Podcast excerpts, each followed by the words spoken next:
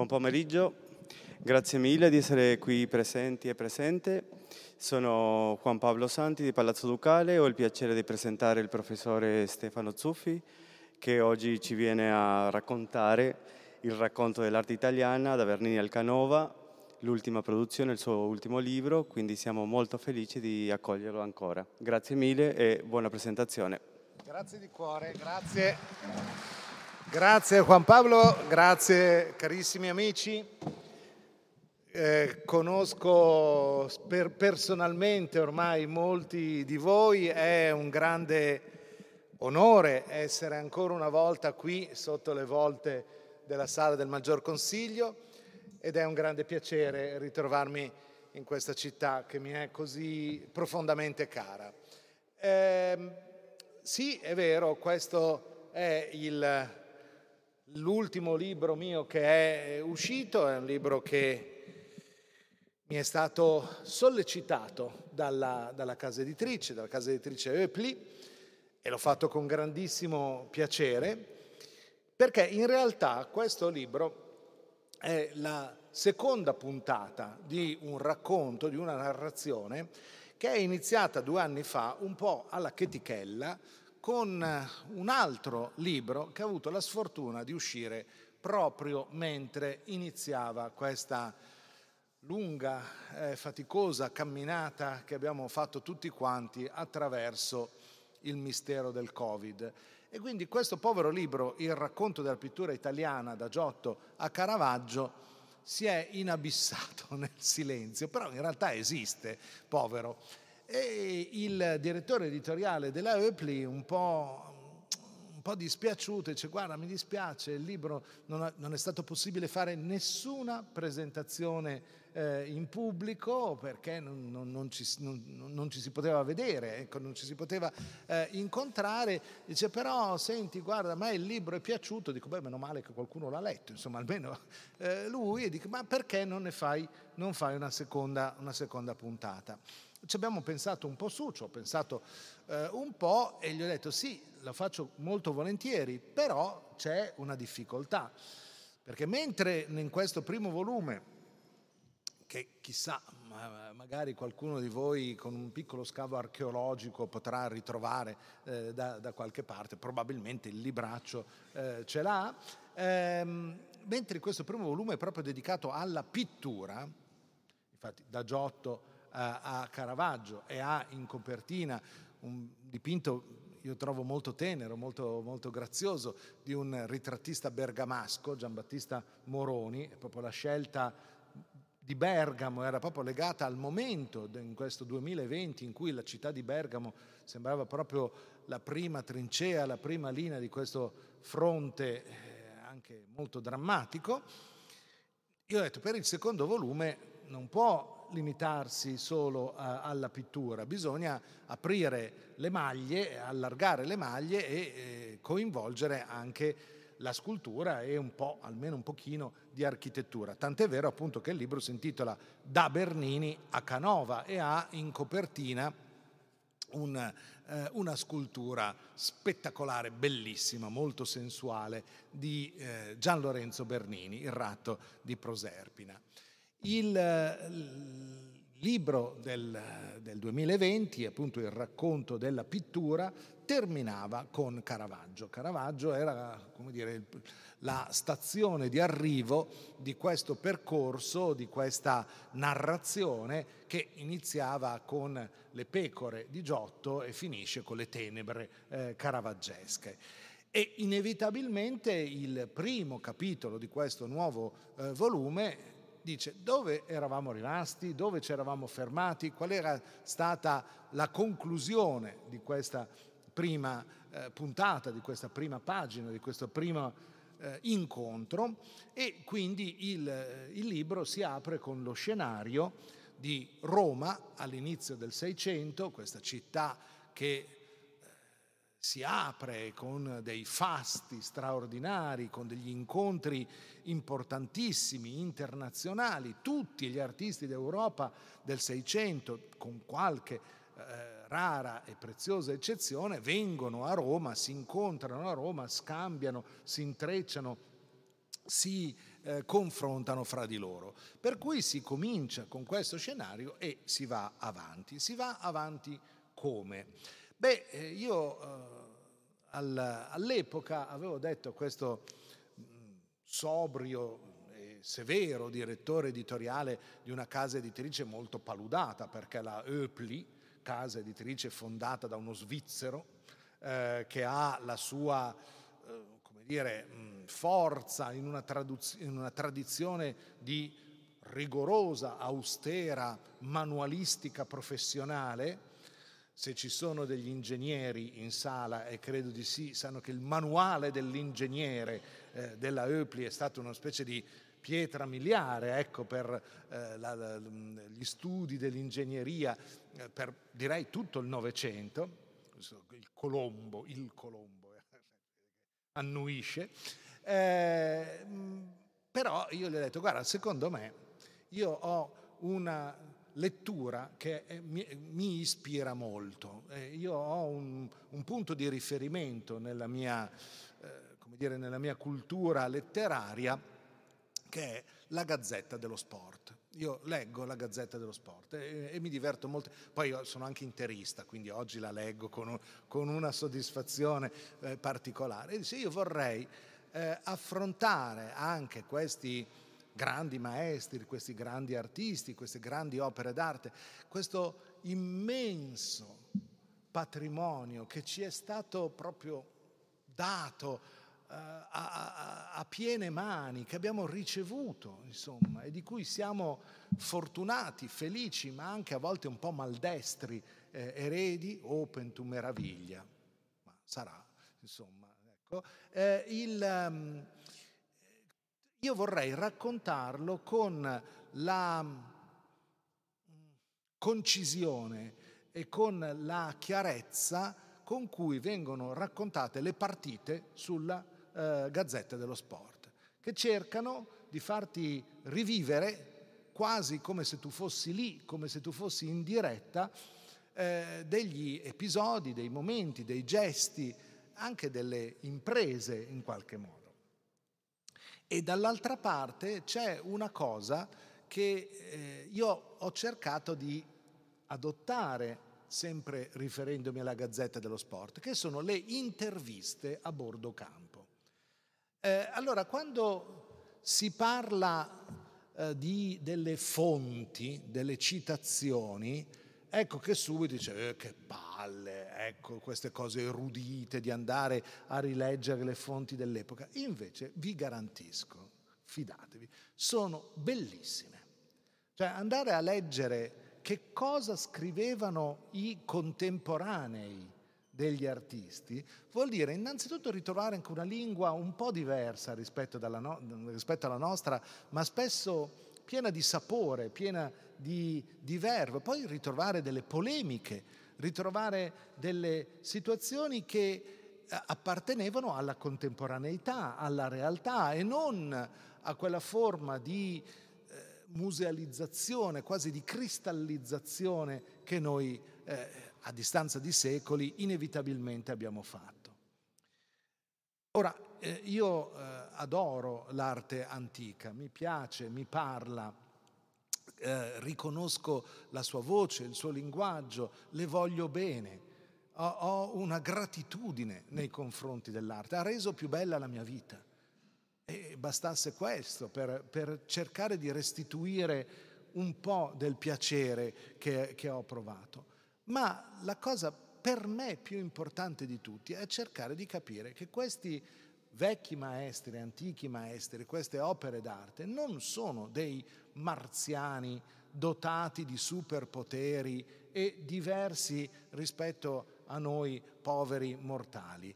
Tiriamoli giù dai loro piedistalli, non guardiamoli come se fossero appunto delle sacre reliquie, ma ritrovare la verità di situazioni eh, di mercato, per esempio, di concorrenza, di sgambetti o di sgarbi o di...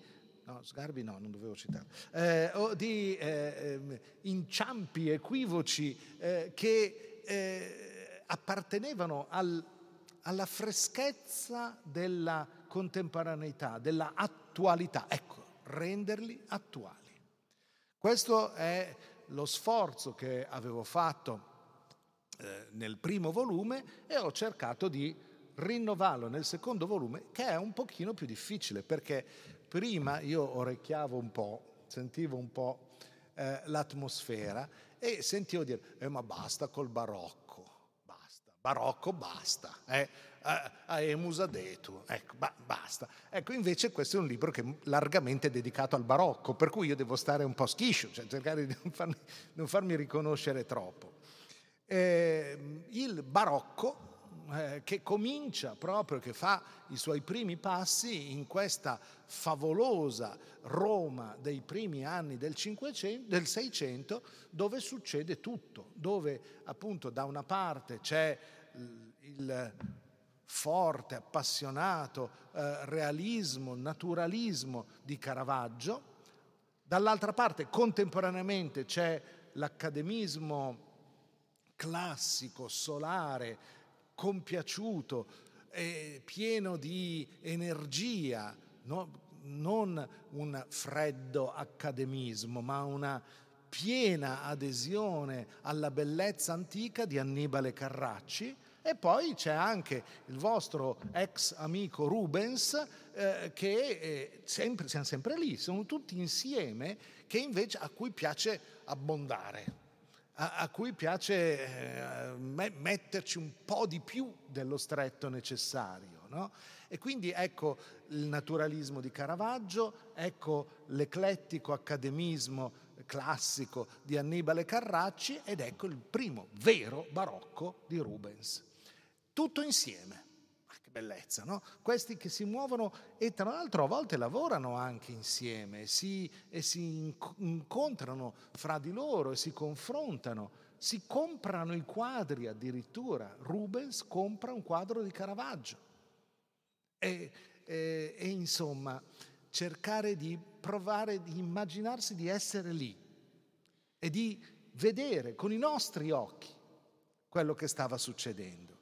Vedere per esempio il grande successo degli emiliani, perché Annibale Carracci arriva a Roma, affresca la Galleria Farnese, eh, quindi lavora per una delle famiglie più eh, forti, più autorevoli, più ambiziose della Roma dei papi, della curia, dei cardinali, della nobiltà nera, insomma, delle famiglie eh, di una stretta oligarchia al potere.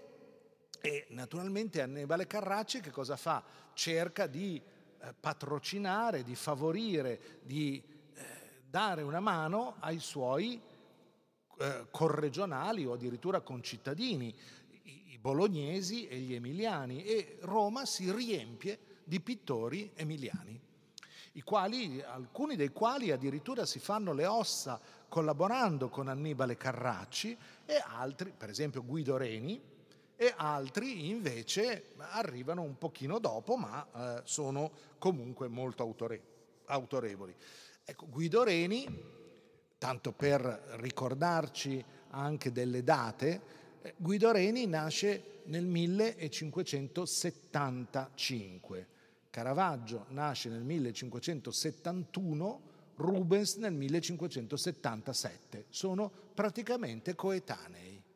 Invece noi, nel, nostra, nei nostri manuali di storia dell'arte, nei nostri studi, eh, li vediamo separati in capitoli diversi e a volte anche lontani fra di loro. Perché la scuola bolognese viene diverse pagine dopo rispetto a, eh, a Caravaggio o a, a, Rubens. Invece il tentativo, e allora qui subentra un altro modello letterario importante, il tentativo è quello di recuperare la, la contemporaneità. L'altro modello letterario fondamentale, oltre alla Gazzetta dello Sport, è tutto il calcio minuto per minuto.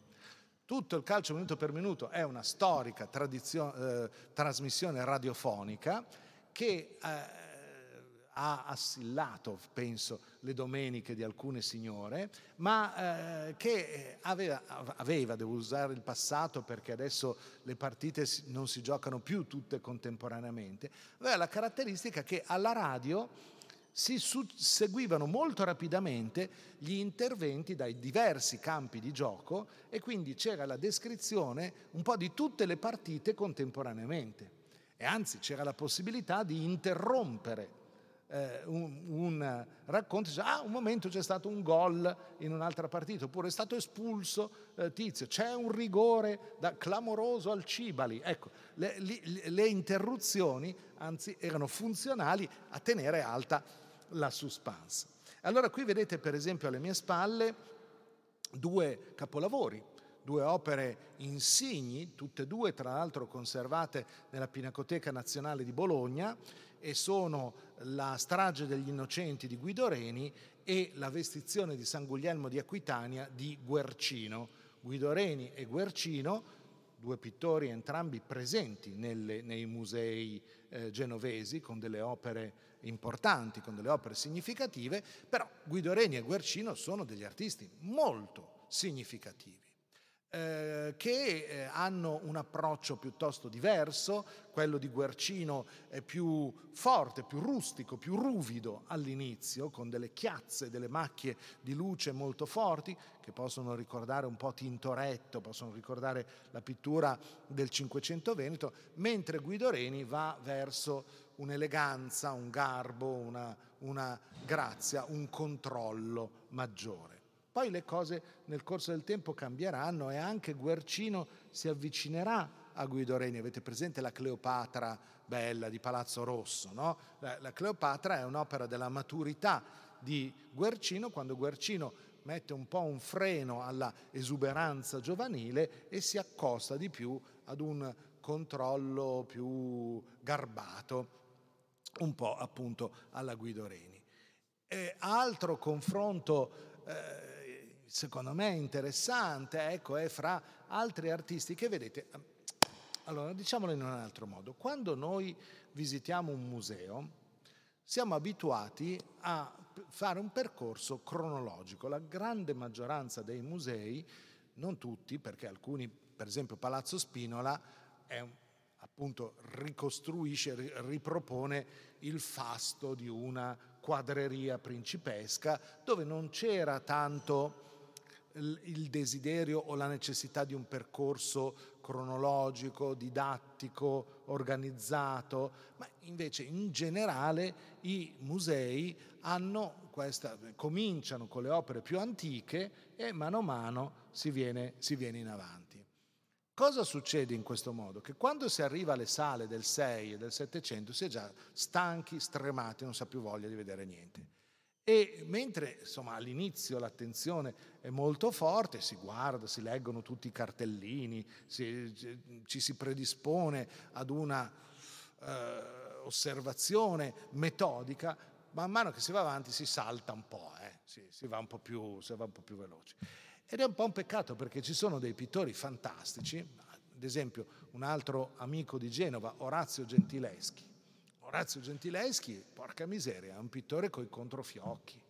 Era un uomo terribile, proprio mh, mm, le, le, cronache dell'epoca ce lo descrivono come veramente un uomo intrattabile, sempre di pessimo umore.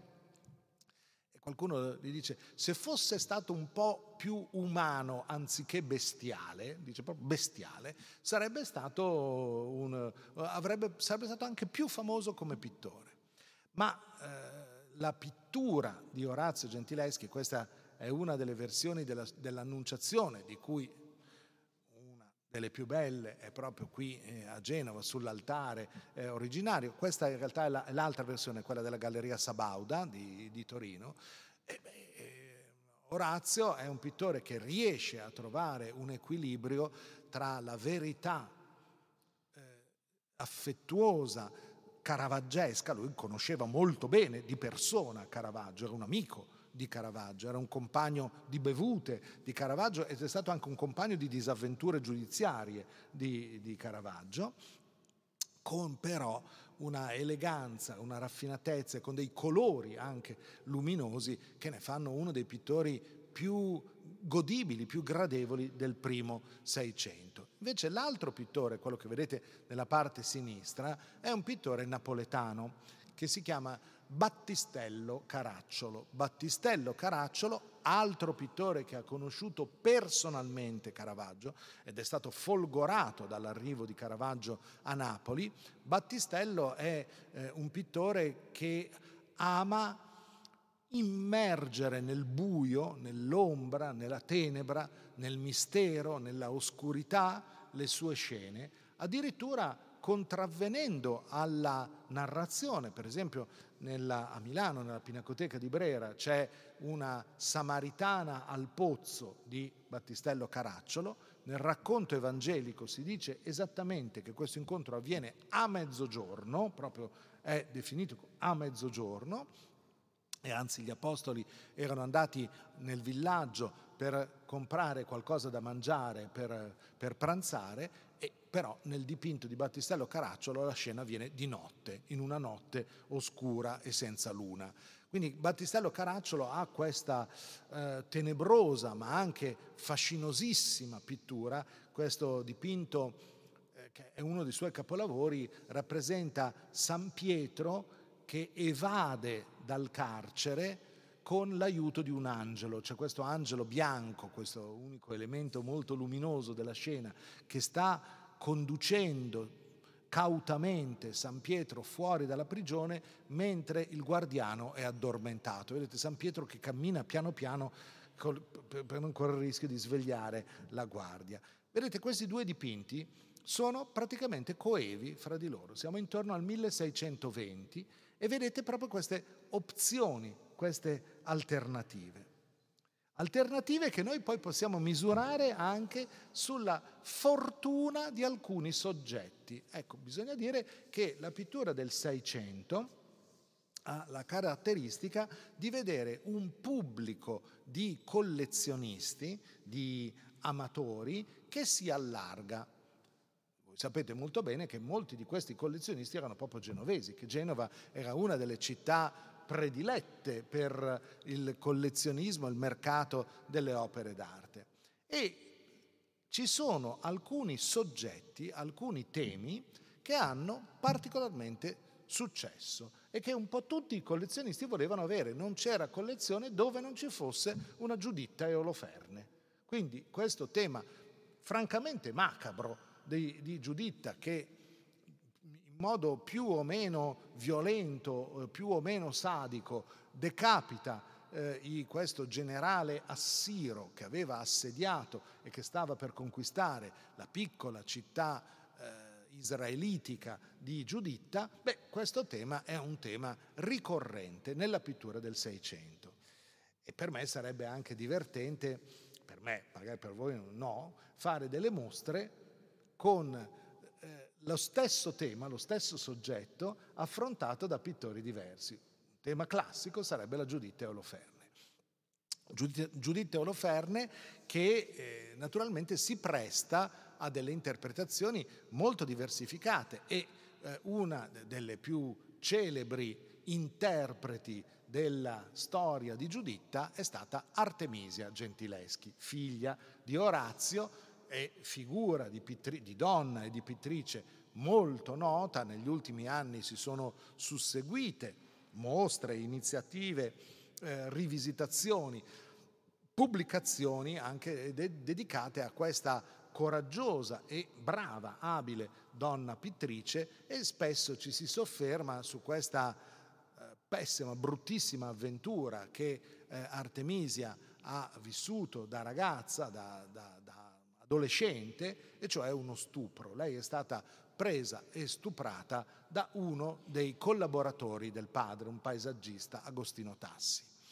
E eh, Artemisia, bisogna dirlo, spalleggiata dal padre, eh, intenta un processo, cioè accusa questo stupratore. Anche oggi, 400 anni dopo, è difficile per una donna eh, accusare e trovare e avere giustizia.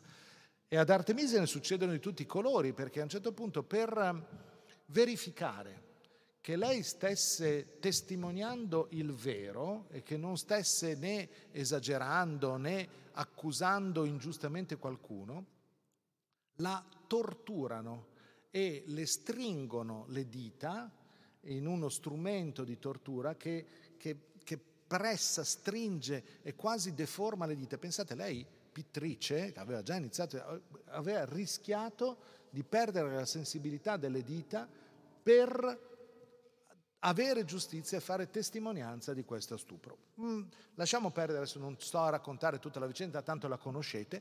Quello che è vero è che eh, Artemisia ha dipinto volentieri dei quadri in cui delle donne si vendicano su degli uomini, delle, delle scene in cui la donna eh, ottiene una vittoria anche macabra, anche sanguinolenta come in questo caso. E il dipinto in cui vedete eh, eh, Giuditta vestita con uno splendido abito blu, con questo blu eh, carico, intento, che sta proprio tagliando la testa di Oloferne in un lago di sangue che non casualmente sta inondando il letto su cui si trova eh, Oloferne, è una delle immagini più violente di questa eh, sequenza ideale che noi potremmo mettere di eh, Giuditte e Oloferne. Ma la cosa interessante è che nel racconto veterotestamentario si dice che Giuditta era accompagnata da una sua anziana fantesca eh, che si chiamava Abra. E questa Abra è una donna avanti negli anni che faceva, diciamo, da cameriera della nobile eh, Giuditta. Artemisia fa intervenire anche Abra, ma nel caso di Artemisia Abra non è una donna anziana, Forse avete presente il caso di Caravaggio, dove c'è quel, nella Giuditta di Caravaggio c'è una donna stupefatta, tutta rugosa e raggrinzita. Ma al contrario, qui c'è una fortissima solidarietà femminile dove l'altra ragazza, la, la, la fantesca, partecipa molto attivamente alla decapitazione di, di Oloferne, lo tiene fermo, proprio lo sta, eh, si è rimboccata le maniche, si è tirata sulle maniche e sta proprio cercando di tenere fermo il povero Oloferne che si dibatte eh, inutilmente eh, sotto appunto la, la, tenuta, la presa di Abra e sotto la spada di Giuditta che gli sta proprio staccando la testa dal collo. Se voi fate il confronto con l'altro quadro vedete un atteggiamento completamente diverso. L'altro quadro è di un pittore fiorentino, eh, raffinato, elegante, un po' disincantato, distaccato, certamente molto meno preso dalla, dalla vicenda rispetto ad Artemisia. E questo dipinto si chiama Cristofano Allori, un bellissimo quadro sontuoso. E eh, sappiamo però dai contemporanei che Cristofano Allori ha dipinto questo quadro con anche lui una vena autobiografica, ma diversissima rispetto a quella di Artemisia, perché pare che la testa mozzata di Oloferne sia il suo autoritratto, eh, Giuditta è il ritratto della moglie e Abra è il ritratto della suocera. Quindi eh, ha fatto questa, questa operazione. Altro tema ricorrente nel Seicento è Davide con la testa di Golia e quindi anche qui si potrebbe fare tutto un bel percorso alternativo eh, vedendo vari pittori. Qui ne ho scelti due, ma eh, così per, un po' per simpatia, un po' per gioco di varietà, eh, il veronese Domenico Fetti e il piemontese Tanzio da Varallo. Tanzio da Varallo è quello che rappresenta questo Davide eh, con, con questo braccio muscoloso, nudo, mentre eh, Domenico Fetti ci fa vedere un Davide che sembra quasi un paggio, un elegante paggio con il cappello piumato in testa.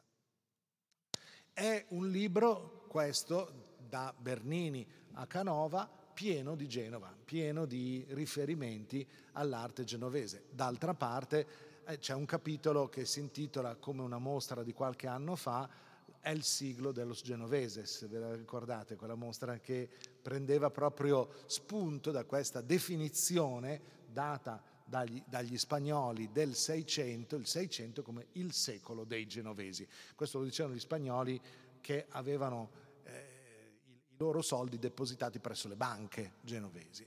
E eh, tra eh, i maestri genovesi non può ovviamente mancare eh, il caro Bernardo Strozzi, con anche lui però le sue vicende particolari, perché sapete eh, la, la, storia, la biografia di questo, di questo personaggio, frate cappuccino, però molto più legato alla pittura che alla devozione, che comincia ad avere dei guai con l'ordine dei Cappuccini, viene ripreso ripetutamente, dovrebbe insomma, dedicarsi più eh, alla, alla, fede e meno ai pennelli, insomma, a un certo punto poi lui basta, la, lascia, lascia l'abito monastico per dedicarsi alla pittura e per la verità lascia anche Genova per andare a terminare la sua vita, la sua carriera a Venezia. Però Bernardo Strozzi è proprio una delle punte di diamante di questa vasta scuola della pittura genovese che parte naturalmente all'inizio del Seicento con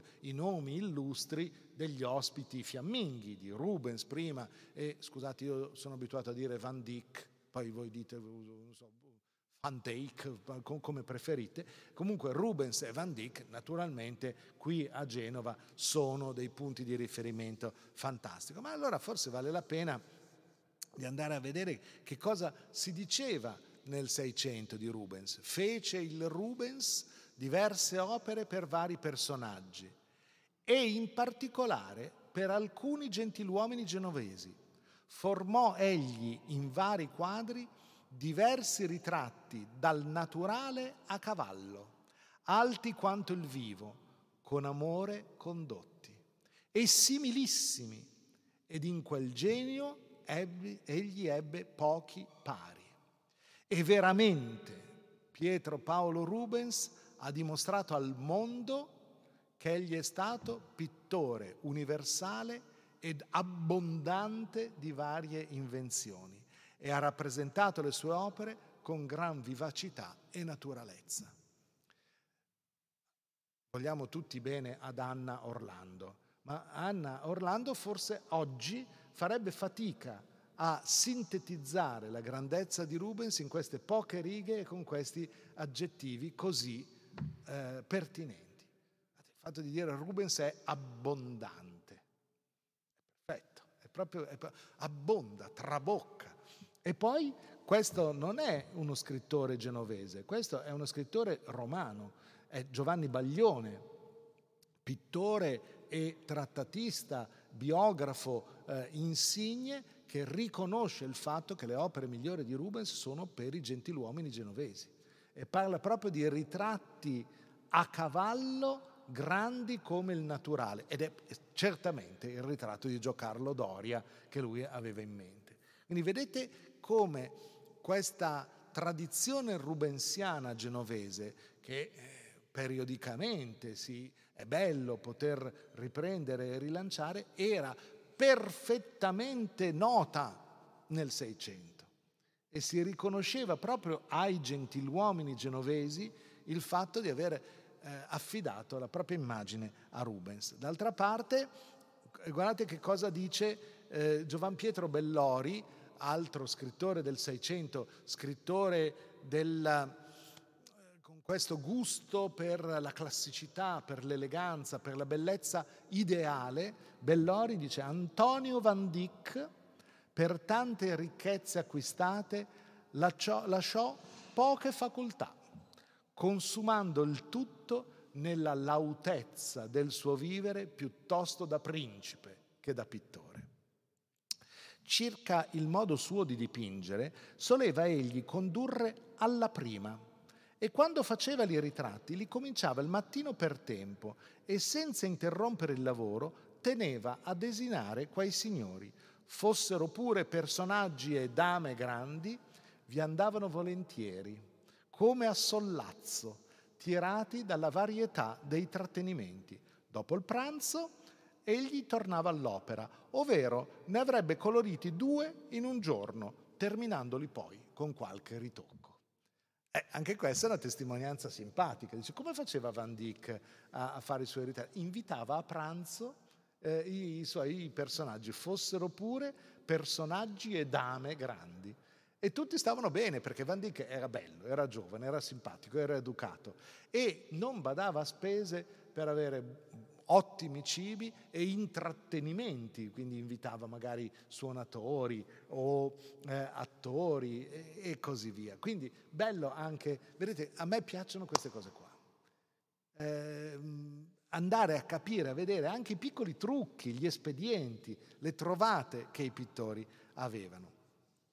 Questo eh, che vedete è un particolare della scultura di Bernini, il gatto di Proserpina, che ho messo in copertina. E se guardate questa fotografia vi rendete conto del eh, virtuosismo straordinario, inarrivabile di Bernini. Bernini ha lavorato il marmo con una eh, duttilità e con una diciamo nonchalance straordinaria, tanto che suo figlio Domenico, che alcuni anni dopo la morte del padre ne, ne rievoca la vita mettendo a stampa una biografia, dice questo essere il pregio maggiore del suo scalpello, con cui vinto aveva la difficoltà di rendere il marmo pieghevole come la cera ed aver in ciò saputo accoppiare in un certo modo la pittura e la scultura. Cioè Bernini ottiene con la scultura quegli effetti di chiaroscuro, di ombra, di,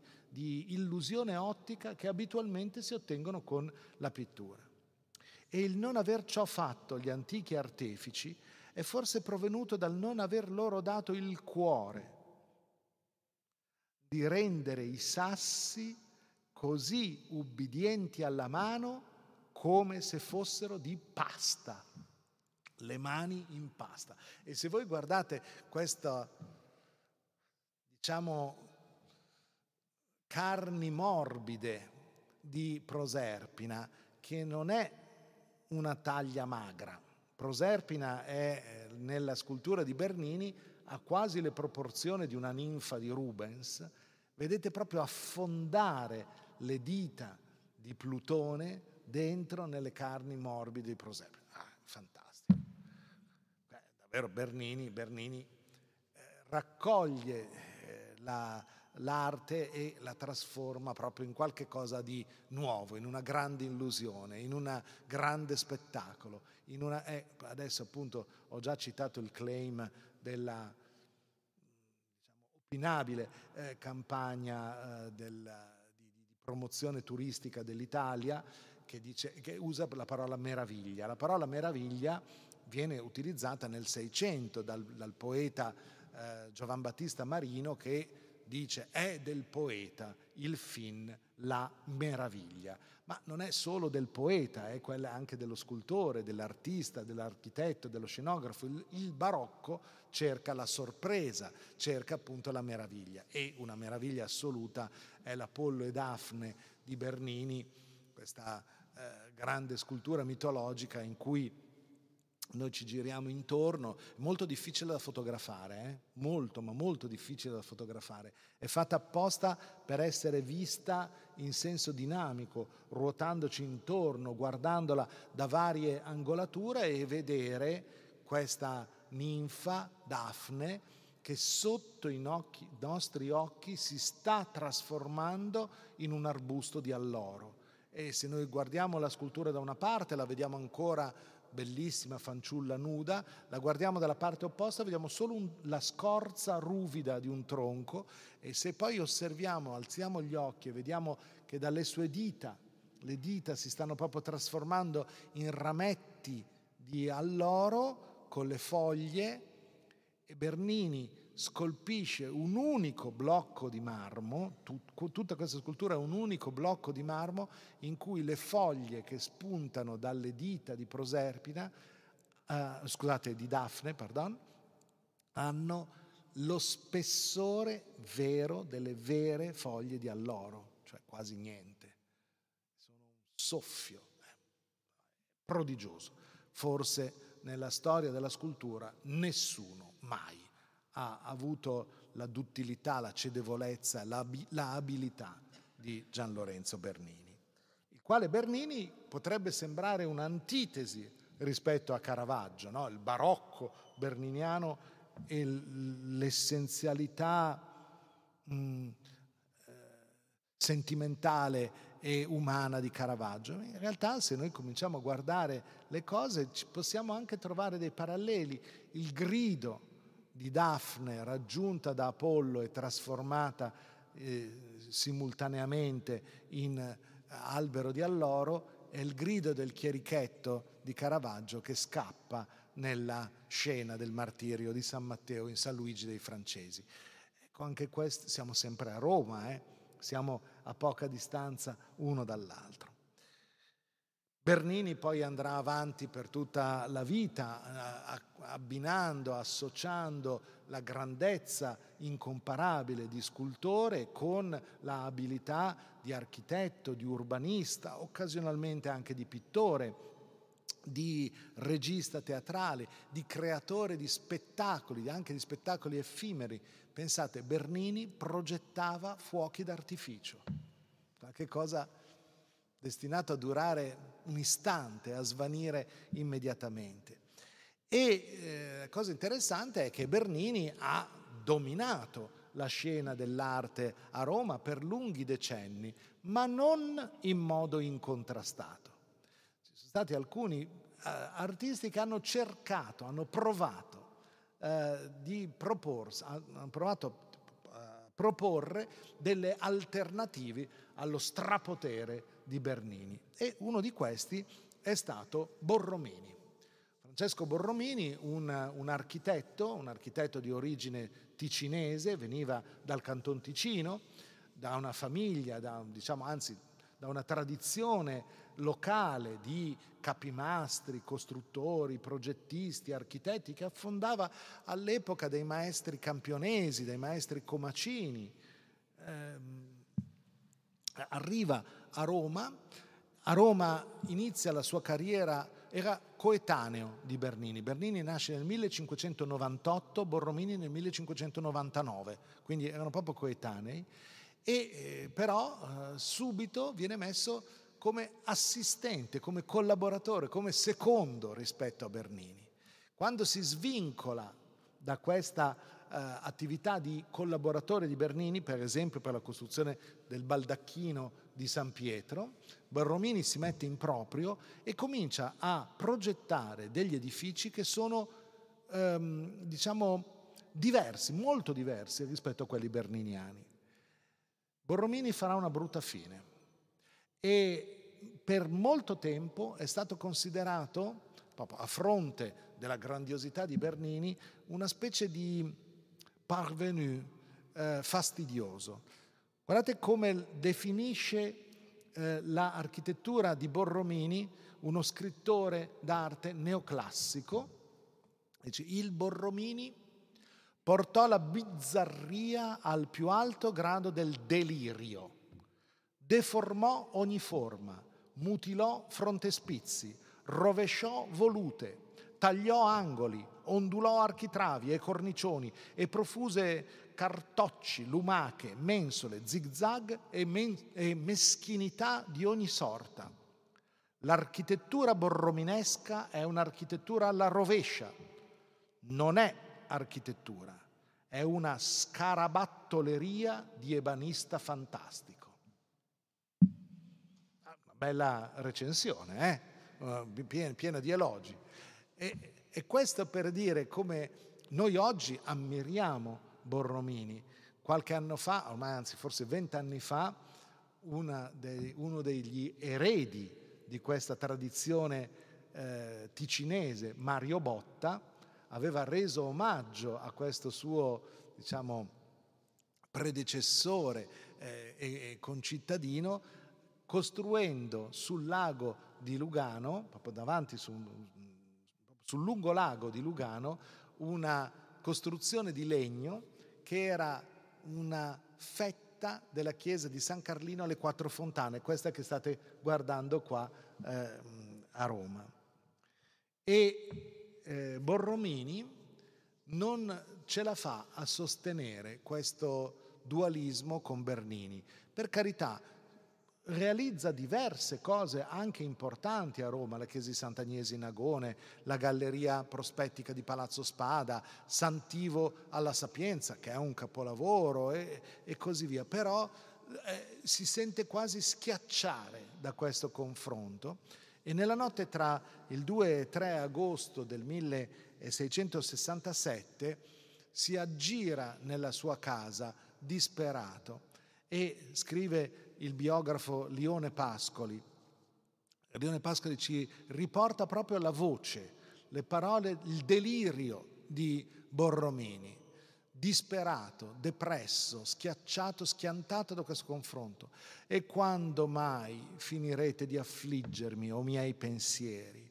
Quando l'animo mio cesserà di agitarsi? Quando partiranno da me tante pene? Cerco il sonno e non lo trovo. Parlo con la famiglia e non mi intende. Chiedo il lume e non lo vedo. Voglio scrivere e mi si nega. Bramo di sollevarmi e non posso. Amo la quiete e non la spero. Veggo la morte e non mi prende. Che io ho più in questa cruda ed esecrabil vita. E continua il biografo e furibondo, alzatosi, corse a prendere una spada. Si lasciò barbaramente cader sopra la punta e miseramente si passò da banda a banda all'insù verso la schiena. Il suicidio di Francesco Borromini è una pagina drammatica, insomma, nella storia delle arti ed è un suicidio legato proprio al mobbing a cui eh, Borromini era continuamente sottoposto da Bernini e da coloro che sostenevano Bernini. Fra questi non c'era il eh, Papa, il breve Papa Innocenzo X Panfili, che viene ritratto eh, da Velázquez, quando il grande Velázquez, il grande spagnolo Velázquez, torna in Italia per il suo secondo e trionfale eh, soggiorno, e questo ritratto che è tuttora nella collezione Doria Panfili di, eh, di Roma, è un ritratto che segna proprio la metà del Seicento.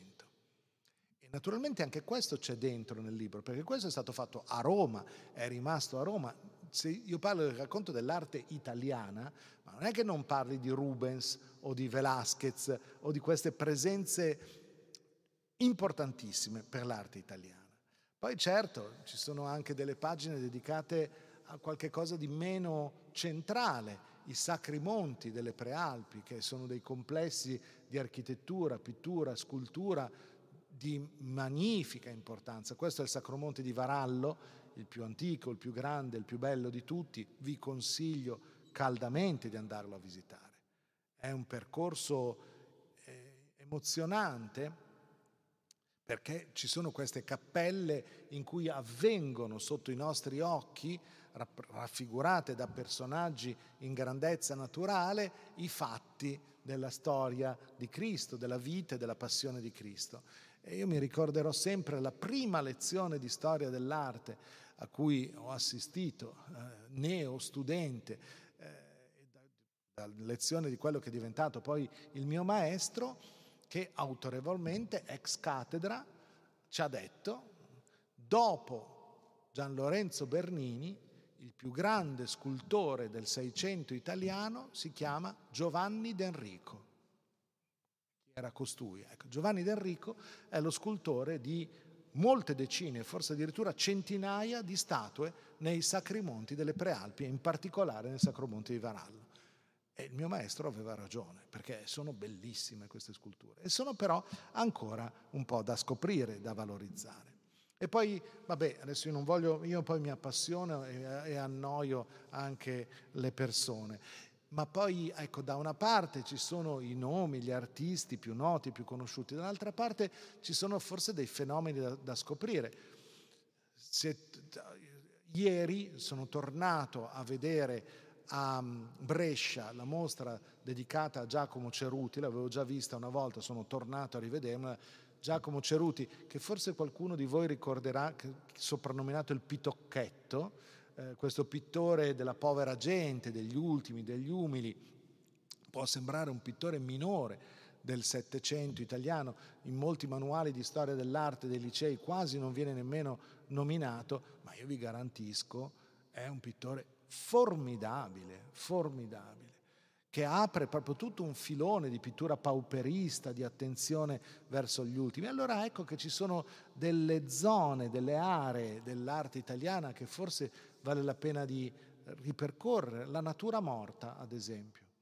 Tema, soggetto che sembra minore, meno nobile, meno aulico rispetto alla pittura di storia o alla pittura sacra, ma guardate queste librerie meravigliosamente dipinte dal bolognese Giuseppe Maria Crespi e poi, e poi Magnasco. Magnasco, eh, vedrete, ha, una, ha proprio un ruolo centrale nel, nel, libro. È il pittore che ci porta tra il 6 e il 700.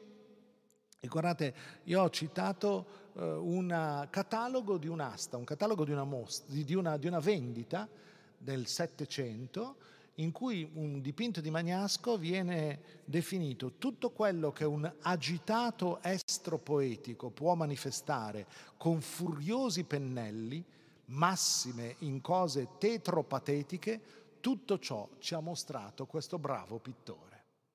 Questo bravo pittore è Magnasco, Magnasco che eh, diciamo, è il pittore più esplicito di questa ribellione contro l'Accademia. L'Accademia prevedeva una pittura accurata, attenta, diligente, precisa e Magnasco invece utilizza un sistema opposto, la cosiddetta sprezzatura, cioè una pittura rapida, veloce, schizzata, nervosa, che non definisce e non conclude mai niente.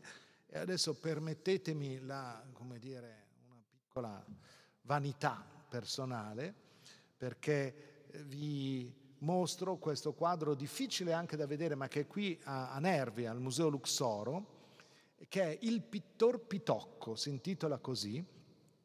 Forse intravedete che c'è qua un pittore seduto al cavalletto e che sta dipingendo un grande quadro in uno scenario di rovine ed è circondato da una folla di strani personaggi, di, di figure eh, che eh, emergono dall'ombra. È un quadro che va visto con calma, con lentezza, mettendosi lì e vedendo affiorare una dopo l'altro questi personaggi che spuntano per un attimo dall'ombra alla luce e poi scompaio. Allora mi permetto di, di leggervi le poche righe che ho dedicato in questo libro al, a questo quadro come in un gioco di specchi, in un'altra raccolta genovese, il Museo Luxoro nei parchi di Nervi, eh, conserva un'opera del periodo finale di Magnasco, intitolata Il pittor Pitocco.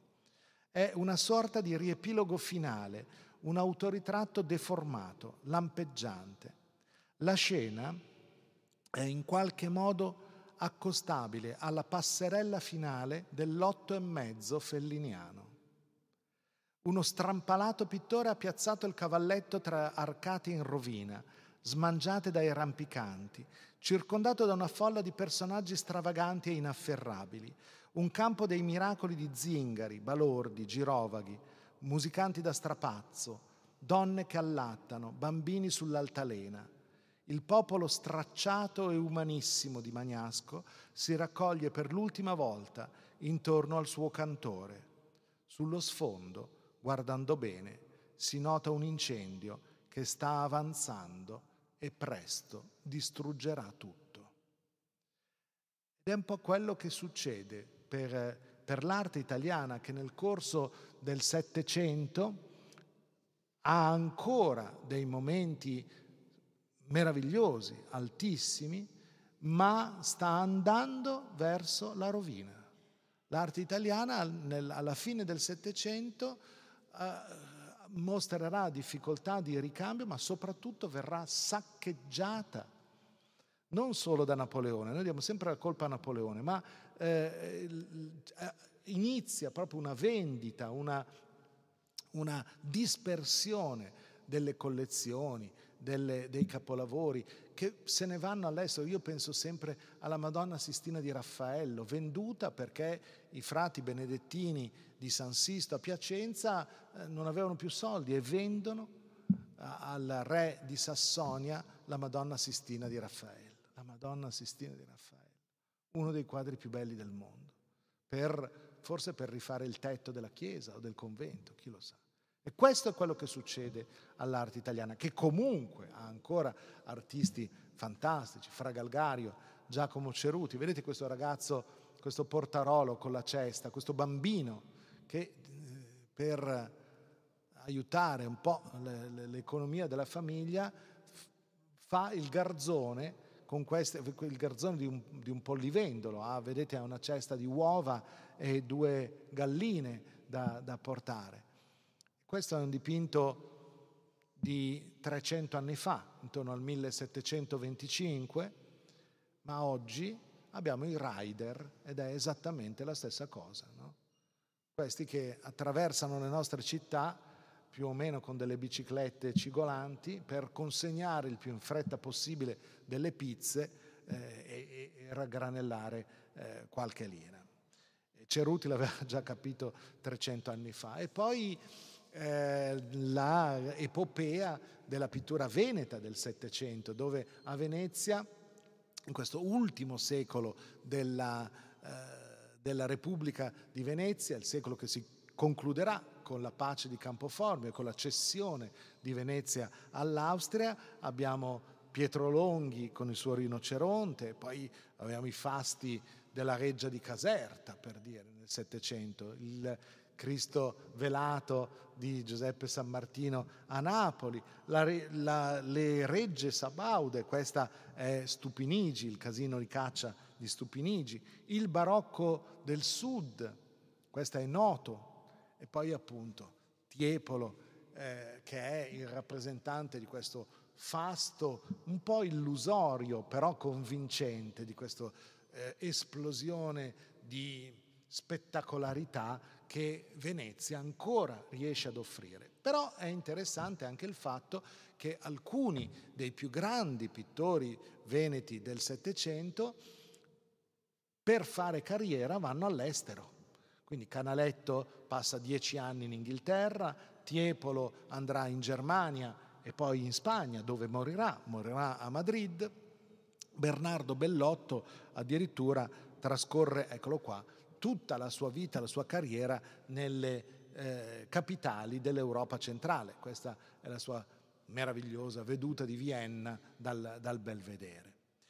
E allora quindi il racconto di Venezia arriva fino all'ultimo rappresentante del vedutismo veneziano, quel Francesco Guardi, che muore poco prima, muore già negli anni 90 del Settecento, poco prima che Venezia perda la sua millenaria indipendenza. E Guardi sembra avere proprio il presagio no, di questa fine, di questo dissolversi eh, di Venezia in questo orizzonte indistinto tra laguna e cielo, in questo liquefarsi quasi della città che si disperde nella memoria di una storia gloriosa ma che ormai Finita anche perché ci sono, l'Italia diventa un mito, diventa un mito per i viaggiatori del Grand Tour. E qui vorrei ricordare il grandissimo eh, Pippo Marcenaro che eh, ha fatto qui a, a, proprio a Genova, ormai tanti anni fa, una delle più belle mostre del, dedicate al Grand Tour. Lui è un finissimo studioso di letteratura, ma anche eh, appassionato d'arte, aveva messo insieme arte e letteratura. La mostra si intitolava Il corteo magico. E questo corteo magico è quello dei viaggiatori che vengono e scoprono la bellezza dell'Italia. E l'Italia viene certamente amata moltissimo dai viaggiatori che scendono dal, dall'Europa più ricca, più benestante, verso questo paese che offre loro anche delle occasioni di acquisto. Quindi abbiamo dei dipinti quello di Giovanpaolo Pannini o di Johann Zoffani, dove noi vediamo i capolavori eh, italiani che sono in questo caso esposti nella tribuna degli Uffizi, ammirati da molti visitatori stranieri, perché sono tutti eh, inglesi, tedeschi, francesi, e chissà mai che non si possa anche comprare qualcosa, perché appunto è il periodo della dispersione. Questo è il figlio di Tiepolo, Gian Domenico Tiepolo, che ha lavorato anche qui, proprio esattamente eh, in questa sala. E Gian Domenico Tiepolo è un pittore disincantato che ci mostra appunto, guardate questo affresco che lui aveva fatto per casa sua, oggi è in Carezzonico a Venezia, in cui tutti i personaggi ci girano la schiena, ci voltano la schiena, come se fosse uno spettacolo che è finito, ma non è finito. Non è finito perché appunto entra in scena un uomo meraviglioso che è Antonio Canova. La storia di Canova, io se avete voglia leggetevi anche solo i, capitoli, i due capitoli su Canova, perché è una storia fantastica di questo ragazzino orfano di un paesello perduto in mezzo alla campagna del nord del Veneto, però aveva un talento straordinario, ha avuto la fortuna di avere un nonno che ha, ha, creduto in lui, che ha venduto i suoi campi per farlo studiare. Sembra veramente una storia, eh, una, una, favola, una fiaba, una leggenda e Canova eh, diventa il difensore della bellezza, diventa l'artista che dedica la sua vita alla bellezza. E dice sì, è vero. E io è vissuto a cavallo tra 7 e 800, ha conosciuto, ha frequentato Napoleone, ha visto il mondo cambiare, ha visto le guerre, ma ha capito che si poteva salire un gradino sopra rispetto alla contingenza della storia fare qualche cosa che sia al di là del tempo. E per farlo lui cerca una forma di bellezza che non è e non sarà mai l'imitazione degli antichi. Dice è neoclassico, si copia i greci. Mai, lui dice non bisogna copiarli mai, mai, ma bisogna farseli propri e capire in, in cosa consisteva la bellezza dell'arte classica, nella natura. E la naturalezza, la sensualità, ecco questa l'ho trovata, questa situazione, a parte guardare le sculture di Canova è sempre una grande emozione. E se voi volete avere una pausa proprio di serenità, andate a casa sua, a Possagno, nella gipsoteca di Possagno, vi garantisco che è un posto dove si sta bene, dove proprio si, ci si riconcilia con il mondo. Vi vuol altro, dice Canova, che rubare qua e là dei pezzi antichi e raccozzarli insieme senza giudizio per darsi valore di grande artista. Conviene sudare di e notte sui greci esemplari, investirsi del loro stile, mandarselo nel sangue, farsene uno proprio avendo sott'occhio la bella natura, colleggervi le stesse massime. Questo era Canova, altro che il freddo neoclassico, no, ma ma ah, cosa ci siamo persi da ragazzi quando ci diceva che Canova ha il freddo neoclassicismo? Ma quale freddo neoclassicismo? C'è una temperatura, un calore, una passione in Canova. Quale passione maggiore dell'amore ehm, eh, psiche che stanno per baciarsi?